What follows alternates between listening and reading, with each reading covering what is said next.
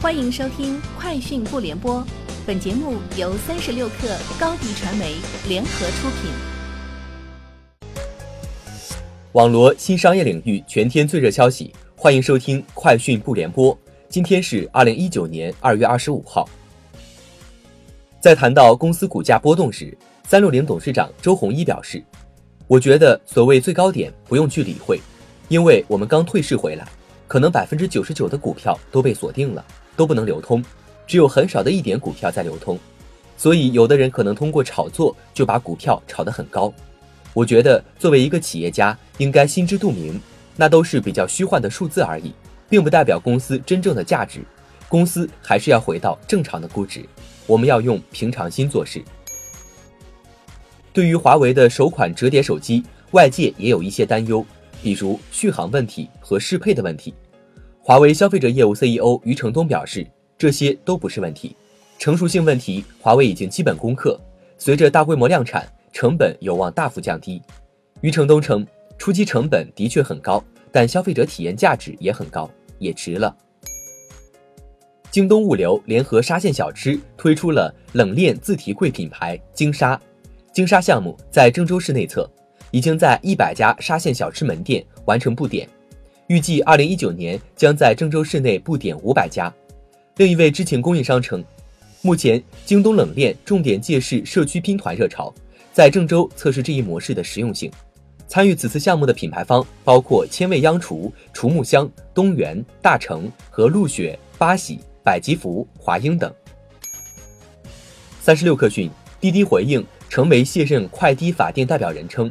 杭州快滴科技有限公司是滴滴下属的子公司之一，子公司的法人代表变更属于内部正常的调整变更，对广大用户没有任何影响。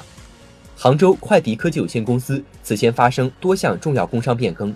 其中法定代表人由程维变更为王庆山，同时程维也不再担任执行董事兼总经理，王庆山接任。此外，监事由张博变更为吴瑞。三十六氪讯，针对美团点评内部信，美团点评方面回应称，王兴发内部信宣布组织架构调整、弱化大众点评的交易功能等言论是谣言。其表示，集团在二零一八年十月三十一号的组织架构调整中，组建了用户平台，旗下包含美团平台、点评平台、服务体验平台部等部门。此次只是用户平台自身的一次内部升级，成立美团 A P P 部、点评 A P P 部以及后台支持部门。李明、黄海分别为美团 A P P 及点评 A P P 负责人不变，仍向王慧文汇报，并非公司层面组织架构调整。三十六氪讯，由阿里影业等联合出品的《绿皮书》获得奥斯卡最佳影片奖，为首次有中国资本参与的影片拿奥斯卡最佳影片。小米集团高级副总裁、国际业务负责人王翔认为， 五 G 技术已经趋于成熟。欧美和中国的运营商都希望迅速推出基于 五 G 的服务，而今年肯定是 五 G 元年。在谈到专利问题时，王翔强调，有些公司就是依靠买专利进行狙击，包括小米在内的企业出海都会遇到很多诉讼，这很正常，不用紧张，用合理的方式处理就可以，我们不会让专利成为国际化的障碍。以上就是今天节目的全部内容，明天见。欢迎添加小课微信，微信 I D 是 S U P E R 三六 K R Super 三十六课，加入我们的课友群，一起交流成长吧。